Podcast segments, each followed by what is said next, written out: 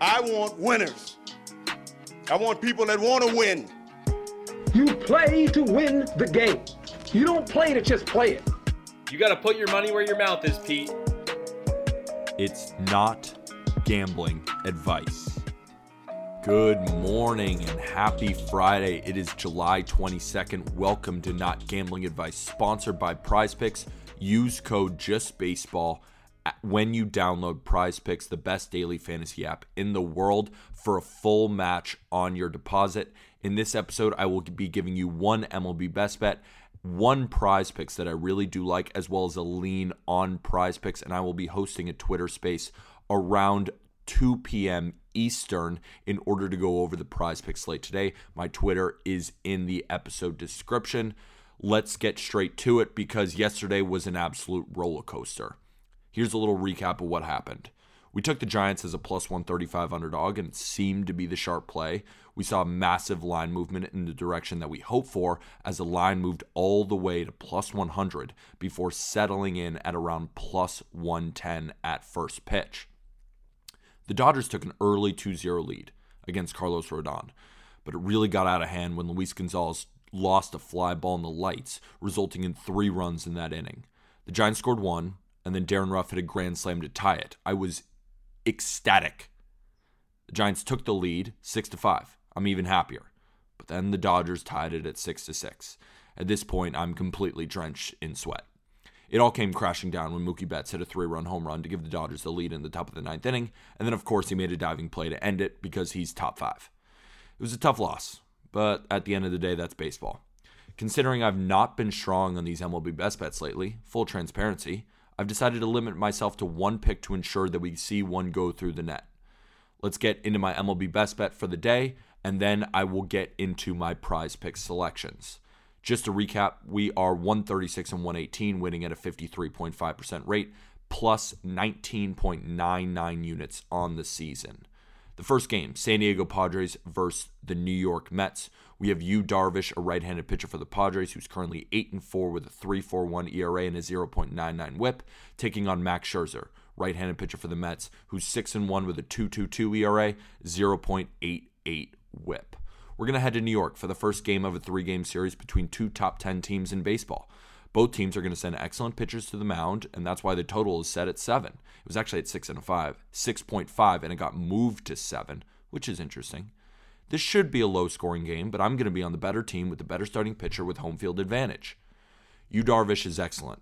Let's not get it twisted, but he can be beaten, especially on the road this season. Yu Darvish is rocking a 5.25 ERA and a 4.09 whip with a 14.8 K minus BB percentage with a 310 Woba in 48 innings. That's a lot of numbers. They aren't very good. At home, it's an entirely different story. He's been practically unhittable. He's rocking a 194 ERA with a 293 FIP, 20.8 K minus BB percentage with a 223 Woba in 60.1 innings. That's a lot of numbers to tell you he's been really, really good at home. This is nothing new for Darvish since joining the Padres. Last season, he had a 5.54 ERA on the road with a 4.94 FIP compared to a 3.38 ERA and a 3.24 FIP at home. If a team is going to get to Darvish, it will be on the road. He'll have a ch- challenging task against a Mets team that has had success against him before. But I'd like to clarify when I say before, I mean last season. Darvish carved through the Mets at home this year for seven strong innings without allowing a run in his lone start. Last season, he faced them at home, again where he prefers, throwing five and a third innings, and he allowed two earned runs. Over Darvish's career against this Mets current roster, he holds a 225 opponent batting average, a 344 x Woba, a 506 expected slugging, and a 24.1% K rate. Not very good. And also, if you look at Baseball Savant, where I found these numbers, he's had a lot of appearances against opposing starting pitchers. So those numbers are also better against Darvish.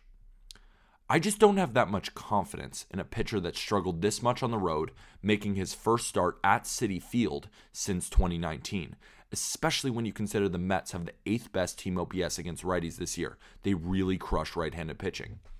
And on the other side, we have Max Scherzer, who's got a crazy amount of X dog in him. X dog is a made up stat, as I'm sure you can understand, but you know it when you see it. Scherzer has been dominant this year, but at 37 years old, the rest from the Star break is only going to help him come out hot, in my opinion. The Padres haven't seen him this year, which also bodes really well for Scherzer. But he faced the Padres in 2021 with two completely different outcomes. He was dominant in his first start, but was blown up in his second start. The Padres' offense doesn't look quite what it looked like last season. They have the 10th worst offense in terms of OPS against right handed pitching, and they'll face one of the best right handers in the game, one of the best pitchers in the game. Scherzer has carved through this Padres roster in the past. He's put up a 190 opponent batting average, a 286 ex Woba, a 395 expected slugging, and a 32.4% K rate through 182 plate appearances. He's faced them more and has had much better results than Darvish. Scherzer's great at home, Darvish is not good on the road. But at the end of the day, the money line is really expensive. It's around minus 175 on BetMGM, up to minus 180 on some other books. So what I'm going to do is I'm going to play the first 5 innings in the hopes that the Mets can score a few off Darvish because I really see that we're going to I really think that we're going to see no runs from the Padres through the first 5 innings. I think Max Scherzer can throw 5 shutout innings in this matchup. I'm going to have confidence backing Scherzer at home against a mediocre offense against right handed pitching this year. So the pick is the Mets through the first five innings, minus a half. So I'm taking the spread. I need them to win by one run or more through five innings. And that line is currently minus 110 on BetMGM. It's 1.10 units to win one unit. My prize picks play of the day. I really do like Bo Bichette's over one and a half bases on prize picks. On other books, what we're looking at on Caesar Caesars, it's minus 120. DraftKings, it's minus 120. And on BetMGM, it's minus 125. When you look at Bo Bichette's career against Nate Eovaldi, who also hasn't looked quite like himself yet, he's about 5 for 18, which is fine. But really, what I'm targeting is the fact that he's hit the ball hard almost every single time he's put a bat on ball against Nate Eovaldi. 94 miles an hour average exit velocity against him. He hits a lot of balls hard. He's a really good hitter. I think there will be runs scored in this game, especially when you look at Ballpark Pal and notice that the wind is blowing out to left field. He's a right handed hitter who's also better against righties. That's my favorite prize pick selection of the day. But I also really like Max Scherzer's over seven and a half strikeouts. It's really high, but I think it's high for a reason. I think we're going to see an excellent performance from Max Scherzer today. And all I truly think we need to hit the Mets' first five innings is one to two runs from this Mets offense that doesn't strike out. So Yu Darvish, they're to, the Mets are to force Yu Darvish. It's to put the ball in play.